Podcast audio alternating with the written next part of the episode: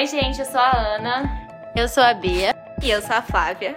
E a gente tem uma paixão em comum: falar de true crime. E se você já ouviu todos os podcasts do tema, aqui vai mais um podcast de crime.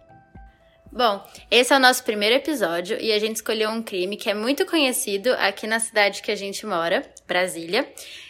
E é um crime que teve muita repercussão na época. É, o intuito do nosso podcast é sempre ser o mais respeitoso possível e falar sobre os crimes que aconteceram com uma forma também de alertar as pessoas, principalmente esse crime que a gente vai tratar hoje, que é uma coisa comum na vida de vários jovens da nossa idade, inclusive pessoas que estão na universidade, que é tratando sobre o tema de relacionamentos abusivos. É, a Thaís, ela era uma estudante de letras na Universidade de Brasília. É, ela era uma pessoa comum e ela tinha um namorado na época. E os dois tinham um relacionamento desde o início um pouco conturbado, eles tinham algumas brigas, mas as famílias eram tranquilas, apoiavam. Os dois sempre se encontravam, é, viajavam juntos, iam para casa do outro, conheciam a família. E as famílias também acabavam sendo muito próximas. Inclusive, a irmã da Thaís, ela era muito amiga da irmã do namorado dela. É, o namorado dela, o Marcelo, ele era um jovem também, ele cursava biologia na UNB. E os dois meio que começaram esse relacionamento se conhecendo na, na universidade mesmo. É, com a proximidade das famílias, a irmã do Marcelo, que era a Fabiane, e a irmã da Thaís, a Lavínia, elas se tornaram muito amigas e as duas eram adolescentes na época.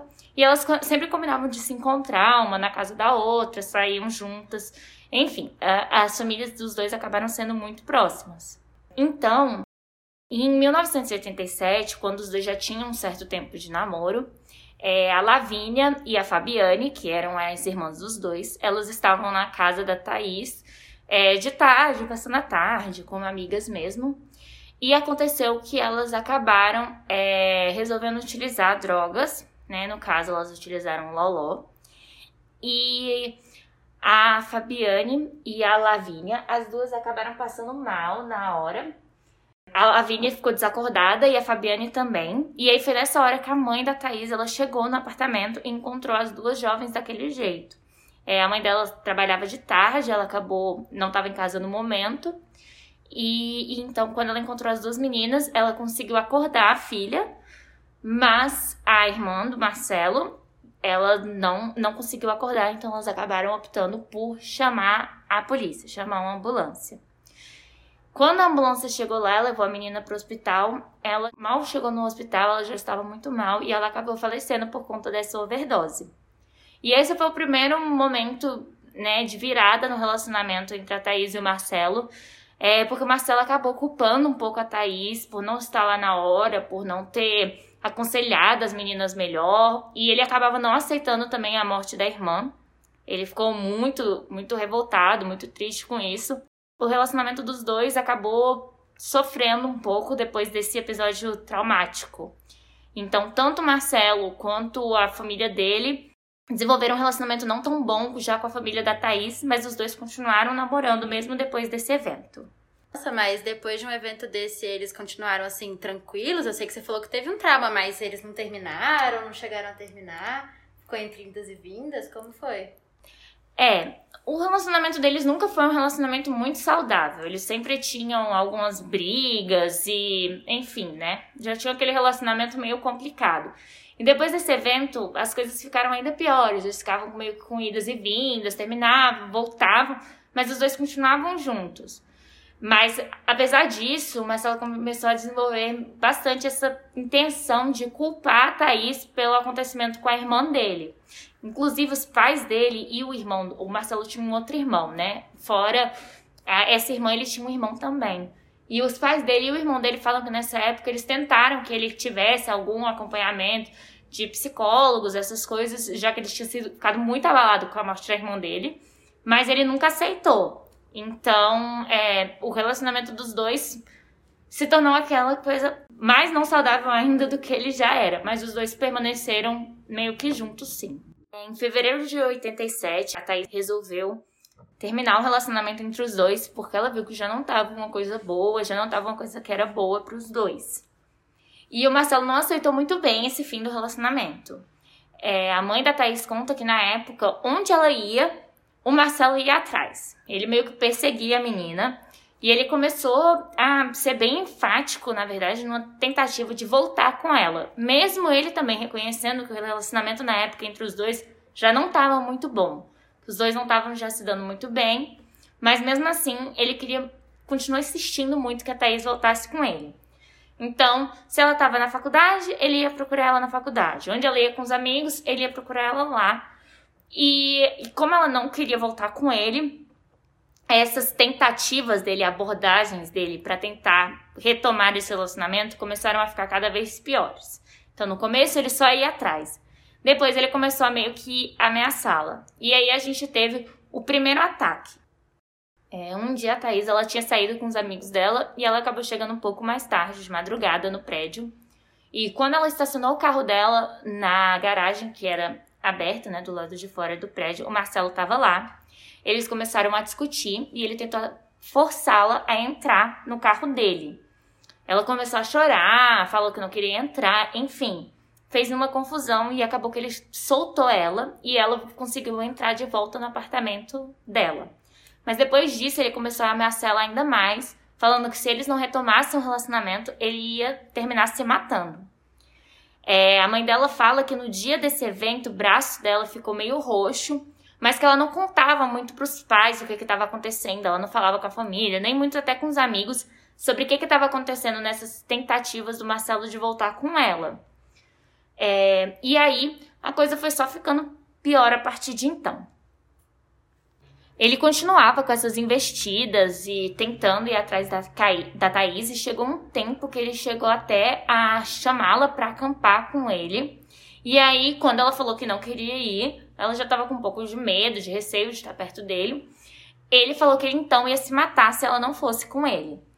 É, e a partir desse momento ele começou, na própria UNB, em todos os lugares onde ela ia, ele começou a persegui-la ainda mais e continuar sempre com essas ameaças no intuito de se ela não estivesse com ele, ele tentaria se matar. E isso continuou por um certo tempo. Isso a gente vê que é uma forma muito comum em caso de é, relacionamento abusivo, essa pressão psicológica e essa necessidade de controlar todos os passos do seu companheiro. Inclusive, é, essa atitude dela de não querer compartilhar com as pessoas, não querer falar sobre isso para a família, para os amigos, é uma coisa super comum em pessoas que vivem relacionamentos abusivos. E acaba que essa falta de comunicação, essa vergonha da pessoa de contar o que está acontecendo, impede que ela busque uma ajuda e que as pessoas possam buscar outras formas de ajudá-la. Então, assim, sempre que você estiver passando por uma situação dessa, é muito bom você compartilhar com uma pessoa que você tem algum tipo de confiança que essa pessoa com certeza vai conseguir te ajudar muito melhor. E nos últimos casos, né, é sempre bom também entrar em contato com a polícia, com alguma forma de que efetivamente possa te tirar dessa situação que é muito, muito difícil. Não, e é importante lembrar também, né, Ana, que ela estava, assim, na faculdade, era uma pessoa muito jovem, e em 87 a gente está falando de uma época que não tinha celular, não tinha internet, assim, essa facilidade de ver outras pessoas passando pelo mesmo que você, não era uma coisa muito retratada em série, em filme, então, nossa, poxa, pensa como ela estava se sentindo também, né, passando por isso, tão nova. Não, não é fácil. Não, realmente, essa situação sempre é muito difícil, muito complicada. E no caso que a gente está ouvindo hoje, vai ficar só pior. Então, um dia a Thaís estava na faculdade, na faculdade de educação, onde ela tinha a maioria das aulas dela, e o Marcelo chegou na faculdade e eles começaram a discutir. Então, algumas testemunhas que estavam no momento na hora falaram que a Thaís ficava falando que ele ia buscar uma arma, que ele ia matar ela. Ela estava muito desesperada. E aí, um dos porteiros viu e chamou outros alunos e solicitou que eles ajudassem eles a pedir para ele parar. E um dos alunos da faculdade até falou com o Marcelo, falou que não era uma coisa direita o que ele estava fazendo, que ele devia se afastar da menina. E aí disse que o Marcelo tentou continuar discutindo um pouco com a Thaís, mas ele acabou indo embora. E no momento que ele foi embora, a Thaís ficou falando muito. Ele vai pegar uma arma, gente, ele vai pegar uma arma, ele vai voltar com a arma. Mas naquele dia ele realmente não voltou com arma nenhuma. Ela conseguiu ir embora para casa dela, mas isso aumentou o receio dela, né, de andar sozinha e também das pessoas que estavam em volta ficaram mais alarmadas com o que efetivamente tinha acontecido com ela. É, e tem alguém é, fez algum tipo de denúncia, algum boletim de ocorrência que a gente saiba? Em todas as pesquisas que a gente fez, é, eu não encontrei nenhuma informação nesse sentido, nem se a família dela ficou sabendo desse acontecimento ou amigos mais próximos. O que a gente sabe é só que depois que aconteceu o crime, é, essas testemunhas, esses acontecimentos foram melhores apurados e aí isso foi retratado e falado nas investigações.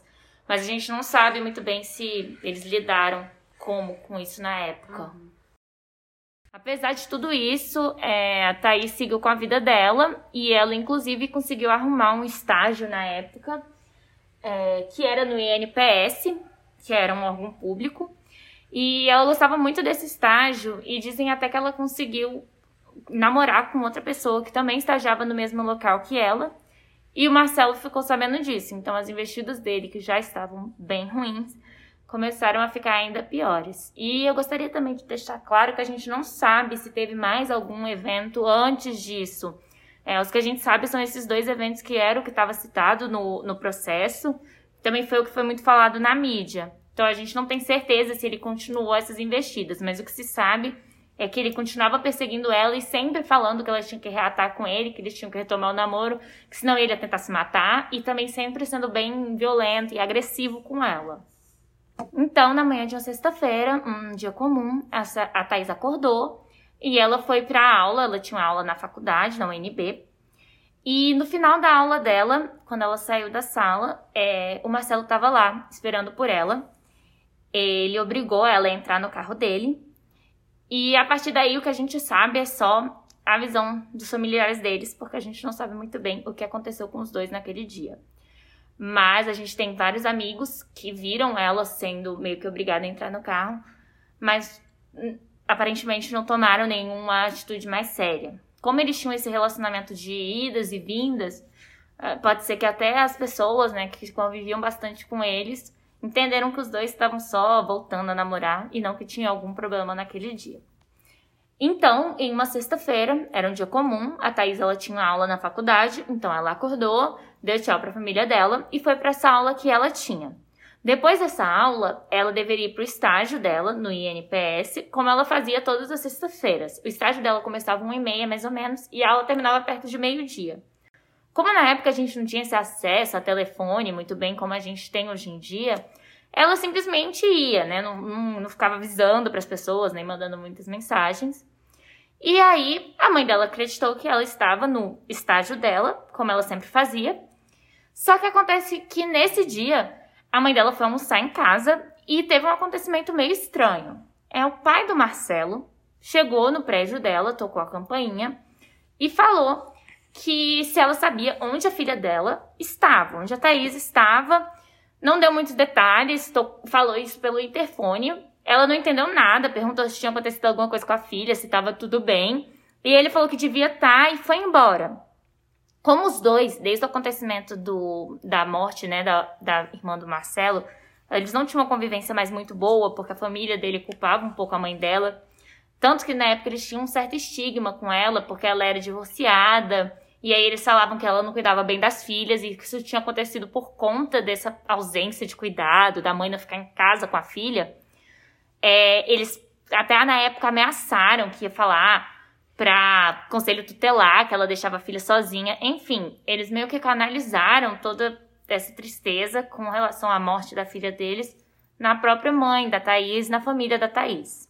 A mãe da Thaís, ela achou isso muito estranho, que realmente é muito estranho, né? Do nada o pai do ex-namorado da sua filha vai lá. E aí ela resolveu ligar pro ex-marido dela para perguntar se ele sabia alguma notícia da Thaís e ele falou que não. Então ela resolveu ligar no estágio dela e quando ela ligou lá, eles informaram que ela ainda não tinha chegado. Isso já era por volta das duas, duas e pouca, quando já era para ela estar no estágio, que ela não tinha ido naquele dia. Ela achou muito estranho, então ela resolveu ligar de novo para esse marido dela, para eles tentarem entrar em contato com alguns amigos, familiares, pessoas que pudessem saber onde a Thaís estava. Como nenhum amigo sabia onde a Thaís estava, eles resolveram também ligar na casa do Marcelo, mas ninguém atendia, ninguém respondia. Ela também não conseguia entrar em contato com o pai do Marcelo depois de ele ter ido na casa dela. Então ela achou tudo aquilo meio estranho e ela e o marido resolveram ir na polícia para informar o desaparecimento da filha. Quando eles chegaram lá e falaram que a menina estava desaparecida, que eles não sabiam onde ela estava desde o início da manhã, quando ela tinha ido para aula, porque falando com alguns colegas, eles falaram que ela tinha ido para aula normalmente. Os policiais falaram que não, que aquilo era besteira, que ela devia estar só em outro lugar, devia ter só faltado o estágio, que não era para eles se preocuparem. Mas como eles estavam achando tudo aquilo muito estranho, eles resolveram ir na UNB e olhar a faculdade inteira para saber se a Thaís estava lá em algum lugar, se tinha acontecido alguma coisa com ela, enfim. Eles ficaram horas rodando, a faculdade é muito grande. Eles ficaram horas rodando todos os prédios, todos os lugares onde ela poderia estar, perguntando para os alunos se alguém tinha visto, explicando sobre a menina, mas ninguém tinha nenhuma informação. E aí, no dia seguinte, eles continuaram com essas buscas, mas ela não aparecia. A Thaís continuava não voltando para casa. Não, e eu queria comentar que isso é uma coisa muito comum, né? A gente que gosta de ouvir podcasts, séries sobre o tema, a gente vê que essa questão dos policiais não tratarem o desaparecimento com a seriedade que é preciso logo no início é muito comum, né? Ainda mais se tratando de uma pessoa adulta, né? Independente. Então, muitas vezes isso não é levado a sério. E uma outra coisa que eu fiquei encucada também, Ana, não sei se você reparou, é que a primeira pessoa a perguntar da Thaís, antes mesmo da mãe ter dado falta, né, ou ver que alguma coisa aconteceu, foi o sogro dela, né, ex-sogro, pai do Marcelo. Isso para mim tá, tá estranho. É, eles até falam que as 24 horas depois do desaparecimento é o tempo mais importante para a polícia agir, procurar as pessoas, mas geralmente o que a gente vê é realmente isso, é um descaso, principalmente no caso que não é uma criança, que não viram uma pessoa sumindo, que é um adulto, sempre a polícia tem essa ideia, né, de não, vai voltar, a pessoa deve ter só ido em algum lugar, esqueceu de avisar. Principalmente antigamente, que as pessoas não avisavam tanto, né? Não tinha essa facilidade de comunicação que a gente tem hoje em dia. Mas e aí, no, durante o fim de semana, eles não encontraram nada, nenhuma pista, nenhum rastro dela? Não, é o que a família dela fala na época, que eles passaram o fim de semana todo também, continuando tentando contato com amigos, com familiares, para saber se alguém tinha alguma informação sobre o paradeiro dela mas ninguém sabia de nada e eles ficaram meio que nessa aflição o fim de semana inteiro, sem nenhuma notícia da filha e sem ela voltar para casa, o que era muito estranho para Thaís, que ela era uma pessoa que sempre voltava para casa, avisava os pais para onde ia. Então eles estavam achando aquilo muito, muito estranho, estavam muito preocupados com a filha. Apesar de tudo isso, né, da família estar tá muito preocupada, eles ainda tinham esperança de que pudesse estar tudo bem, que a Thaís só tivesse saído para algum lugar, que não estava conseguindo ter contato com eles, falar com eles. Mas na segunda-feira a família teve uma notícia bem ruim. Na segunda-feira pela manhã, os bombeiros foram chamados para conter um fogo numa região próxima da UNB. E chegando lá, eles se encontraram um corpo. Como a família já tinha entrado em contato com a polícia e era mais ou menos na área onde eles falaram que a vítima tinha sido vista pela última vez, os policiais resolveram entrar em contato com os familiares dela e perguntar, né, para identificar se aquele corpo era mesmo a Thaís ou não. Infelizmente, é, quando os pais da Thaís foram lá, eles identificaram que era realmente ela. E os bombeiros também eles falaram que aquilo tinha sido um incêndio culposo, então alguém tinha colocado fogo ali, não tinha sido um fogo do nada, meio que parecia com o intuito de que eles encontrassem o corpo. E aí com isso, os policiais deram entrada em uma investigação para saber o que tinha acontecido com a Thaís. Depois da perícia, eles descobriram que a causa da morte tinha sido asfixia por cloroforme e também que ela tinha recebido um tiro na cabeça e 19 facadas. Como isso caracteriza, né, uma tentativa enorme de matar a pessoa, né? Não é só a pessoa atirou para poder matar por alguma outra razão. Provavelmente tinha a pessoa conhecia a vítima, enfim. Então a família e a polícia começaram a investigar para ver o que tinha acontecido efetivamente no dia que a Thaís sumiu. E a gente sabe onde o Marcelo estava durante toda essa investigação? Não, ele não participou, ele não demonstrou nenhum interesse. Inclusive, a mãe dela tinha tentado ligar na casa dele para saber se ele tinha alguma informação sobre a filha. Ele não respondia, ninguém da família atendia e ele praticamente estava sumido. A gente não sabe nenhuma informação de onde ele estava nesse momento. Com isso, a polícia começou a ir atrás do que tinha acontecido naquela manhã. E aí eles descobriram que a Thaís tinha ido para aula normal, como ela tinha falado com a mãe. Inclusive, ela tinha apresentado um trabalho, então o professor tinha a presença dela, confirmando que ela tinha ido para aula mesmo. E alguns amigos disseram que enquanto ela saía da sala, é, depois que a aula tinha terminado, o Marcelo estava lá, estava esperando por ela e ela acabou entrando no carro com ele. A gente não sabe a certo se os amigos acharam estranho ou não aquilo ter acontecido, mas o que a gente sabe é que nenhum tipo de informação foi passada para a família ou para a polícia. Então faz crer que os amigos acharam que aquilo era normal. Tanto que eles viviam esse relacionamento de idas e vindas e ela não compartilhava muito bem com as pessoas o que acontecia no relacionamento deles. Então não acho que foi nenhum alarde para os amigos quando ele colocou ela dentro do carro e eles desapareceram. Depois que os policiais e os familiares descobriram essa última interação entre a Thaís e o Marcelo antes dela sumir, e como não sabiam onde o Marcelo estava, eles resolveram seguir nessa linha, procurando o Marcelo, por acreditar que ele, como sendo a última pessoa que estava com a vítima, teria alguma relação com o crime. É, como o crime se mostrava bastante parecido com um crime passional, eles resolveram investigar com os amigos, familiares, informações sobre o que tinha acontecido com a Thaís. E foi nesse momento que a polícia ficou sabendo das outras duas tentativas que tinham acontecido com a Thaís anteriormente. E também a mãe da menina acabou falando que ela sabia que o Marcelo tinha ganhado uma arma de aniversário do pai e que isso possivelmente tinha sido utilizado no crime.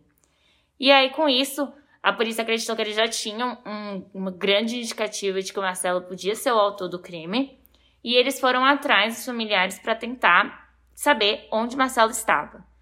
E aí, ninguém sabia onde ele estava. Não, e pensando bem, tudo encaixa, né? Mais ou menos, porque a primeira pessoa da falta da Thaís, como a gente comentou agora, foi o, o, o sogro, né? O ex-sogro, pai do Marcelo. E também tem toda aquela questão do que aconteceu com a irmã dele quando ela estava junto com a irmã da Thaís. Então, será que foi por vingança, alguma coisa assim? Depois que a polícia viu que ele não estava entrando em contato com a polícia, a polícia não estava conseguindo localizar ele, eles começaram a partir realmente dessa linha de investigação, achando que a morte dela poderia ter alguma coisa em relação à vingança pela morte da irmã dela, e também uma coisa, né, de ele tentar retomar o namoro, ela não querer. Enfim, a investigação começou a realmente seguir nessa linha, porque é tudo muito estranho, né? Então, a partir de então, é, o que vai acontecer é muito revoltante nesse caso. A gente tenta entender, mas não consegue muito bem. Então, a polícia, ela foi atrás do Marcelo e da família dele, mas todos eles falavam que não sabiam onde Marcelo estava, para onde Marcelo tinha ido, o que, que tinha acontecido com Marcelo, e eles não queriam muito contato com a polícia na época, o que chamou ainda mais atenção. É, o que aconteceu foi que o Marcelo, logo depois de cometer o crime, ele utilizando um passaporte falso que foi conseguido pelo pai dele, que trabalhava é, num departamento da polícia em Brasília. Ele, ele foi para a Europa e ele passou por diversos países na Europa, incluindo Espanha e Inglaterra, mas ele acabou é, fixando a sua residência na Dinamarca, onde ele conheceu outra mulher, se casou com ela e eles moraram lá e continuaram casados por, durante algum tempo. Nesse tempo, ele tentou reconstruir a vida dele e continuou vivendo nesse país. Acontece que um tempo depois, bastante tempo na verdade, a Interpol ela conseguiu perceber que o Marcelo estava utilizando na Europa um passaporte falso e entrou em contato com o Brasil primeiramente por conta disso. E foi nesse momento que a polícia conseguiu o paradeiro do Marcelo e começou um longo processo de tentativa de julgamento do Marcelo pelo caso da Thaís, que ainda estava meio que parado porque não sabia onde Marcelo estava. Mas, tipo assim, se o caso estava parado, isso quer dizer que o Marcelo era, era o único suspeito? A polícia chegou a investigar outra pessoa? Teve alguma acusação, alguma testemunha com relação a outra pessoa? Ou desde o princípio foi o Marcelo, fixaram no Marcelo e por aí foi? Pelo meio do crime e pelo Marcelo ter sido a última pessoa a ser visto com a vítima e também em relação a todo o histórico do relacionamento deles, a polícia realmente, desde o princípio, começou a focar muito no Marcelo. Também por essa dificuldade de entrar em contato com ele, de saber onde ele estava, a família dele não queria falar nada. Mas na época, a família dele vendo que a coisa estava meio pegando pro lado do Marcelo, eles tentaram jogar a culpa no irmão da Thaís, falando que a Thaís brigava sempre com o irmão e que o irmão teria algum motivo para matar ela. Acontece que o irmão da Thaís nem morava em Brasília, ele morava em outra cidade, então, tipo assim, nem tinha como ele ter matado ela, nem ter nenhum envolvimento com o crime.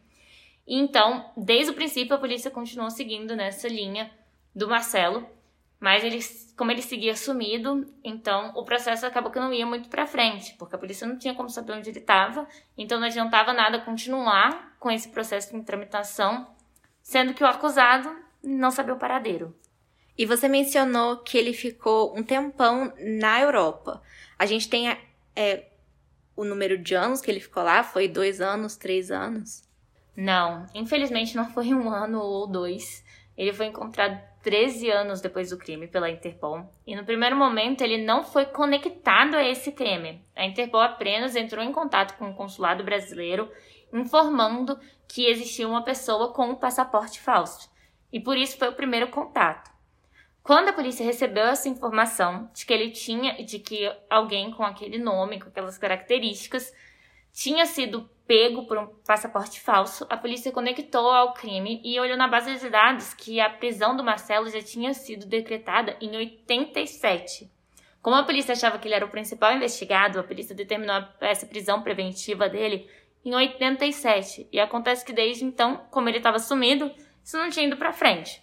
E é a partir desse momento que a Procuradoria e o Brasil começaram a trabalhar para tentar fazer com que Marcelo cumprisse alguma pena por esse crime da Thaís. Com esse contato da Interpol falando sobre esse documento, eles descobriram e o Ministério da Justiça resolveu entrar em contato com a Dinamarca solicitando que eles extraditassem, ou seja, devolvessem, mandassem o Marcelo de volta para o Brasil. E acontece que depois que eles receberam esse pedido, Marcelo, percebendo o que estava acontecendo, ele entrou com um pedido de cidadania alemã, que ele tinha direito, e ele seguiu para a Alemanha. Como deram ok nesse pedido dele de cidadania, o Brasil acabou pedindo também para a Alemanha para que mandasse ele de volta para o Brasil para que pudesse terminar essa condenação dele e também para que ele pudesse cumprir a pena relativa ao crime da Thaís. É, a Alemanha negou esse pedido, uma vez que geralmente os países eles não é, não extraditam os seus cidadãos que são, né, efetivamente cidadãos deles. Aqui no Brasil a gente tem a mesma coisa. E aí, a PGR, no ano de 2016, ela tentou de novo, enviou reforços para a Alemanha e após uma validação do STJ sobre a sentença e todo o trâmite do processo dele que tinha aqui, isso tudo foi enviado para a Alemanha. E aí, sim, a Alemanha deu início à prisão do Marcelo. Ele não estava cumprindo pena aqui no Brasil, ele continua cumprindo a pena lá na Alemanha, mas ele está pagando por esse crime que ele cometeu. A previsão é que ele saia da cadeia em 2032. Então, durante todo esse tempo, ele vai cumprir pena pelo crime da Thaís.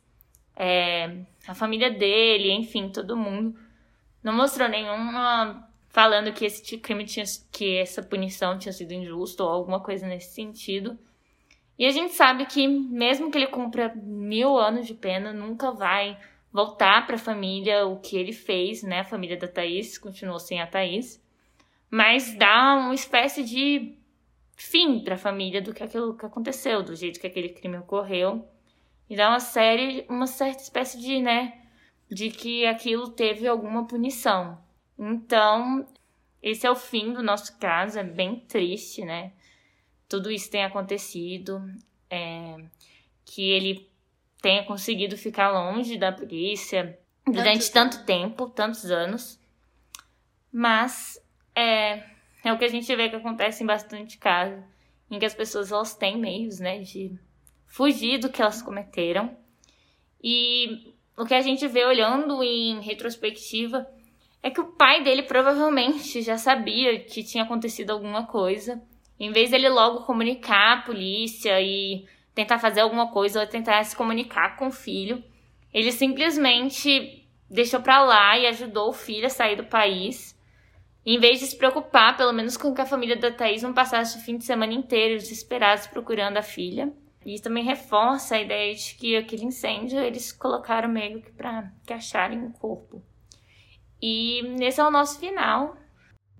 Nossa, realmente é um caso muito triste. Tenho certeza que mexeu com todo mundo quando aconteceu, né? Porque se mexe com a gente agora, mesmo ele já estando cumprindo pena. Imagina na época, imagina como foi para a família da Thaís. Todos esses anos que ele passou foragido, que ele até chegar a se casar, né, na Europa, tentar construir uma nova vida.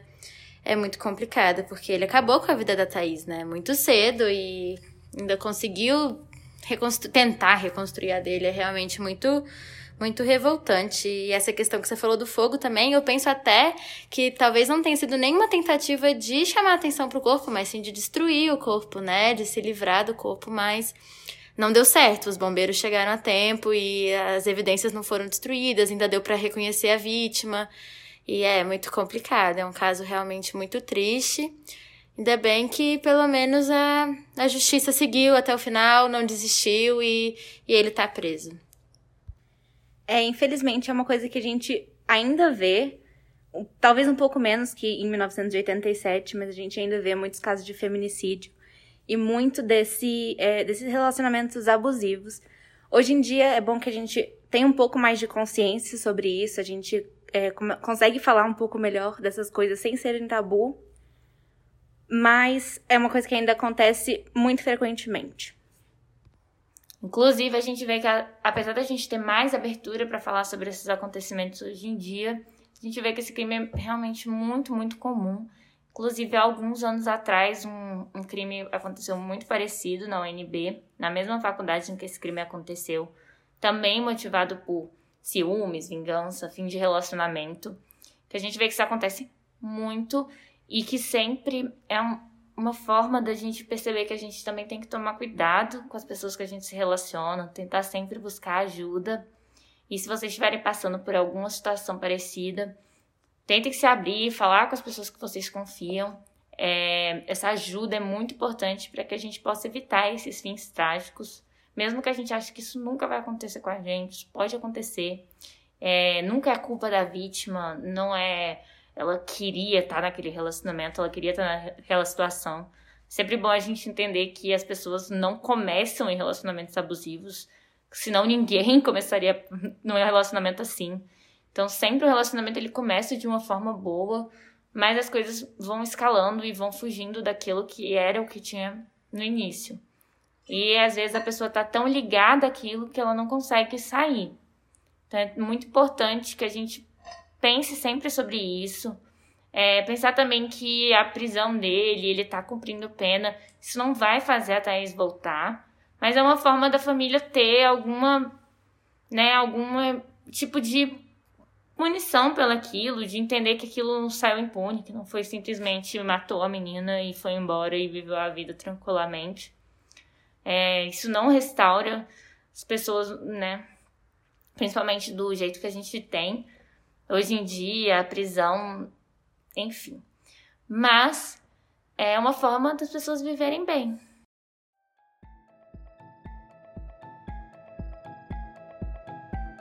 Bom, gente, então é isso. Esse foi o nosso primeiro episódio. Espero que tenham gostado. É, todas as fontes desse caso vão estar na descrição e eles foram tirados de arquivos públicos, tanto dos processos como reportagens da época. Na descrição você também encontra é, o endereço do nosso Instagram. Espero que gostem e deem feedbacks e lá a gente vai conseguir informar melhor sobre os próximos episódios. Obrigada para quem ouviu até aqui e espero que gostem de mais um podcast de crime.